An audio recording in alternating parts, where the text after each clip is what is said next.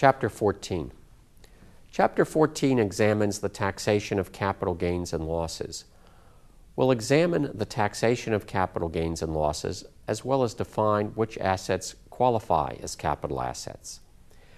Capital gains and losses are treated differently from ordinary income and ordinary loss.